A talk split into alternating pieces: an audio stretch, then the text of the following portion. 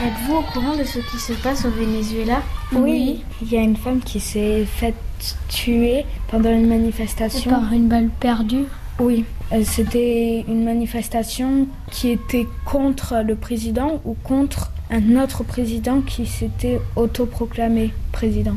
Moi, je sais pas, mais euh, aussi la manifestation, c'était pour la nourriture. Enfin, euh, je sais pas trop, mais la nourriture, c'est plus parce que le Ven- Venezuela ne peut, n'a pas assez de richesse, n'a pas plus assez de choses à vendre pour pouvoir nourrir ses habitants. Et du coup, euh, les, les civils, ils sont pas contents, c'est normal. C'est comme si nous, en France, euh, on pouvait plus manger. On peut manger, ben, on serait mort alors. Oui, on mourrait, mais après, il y a des toutes petites euh, réserves.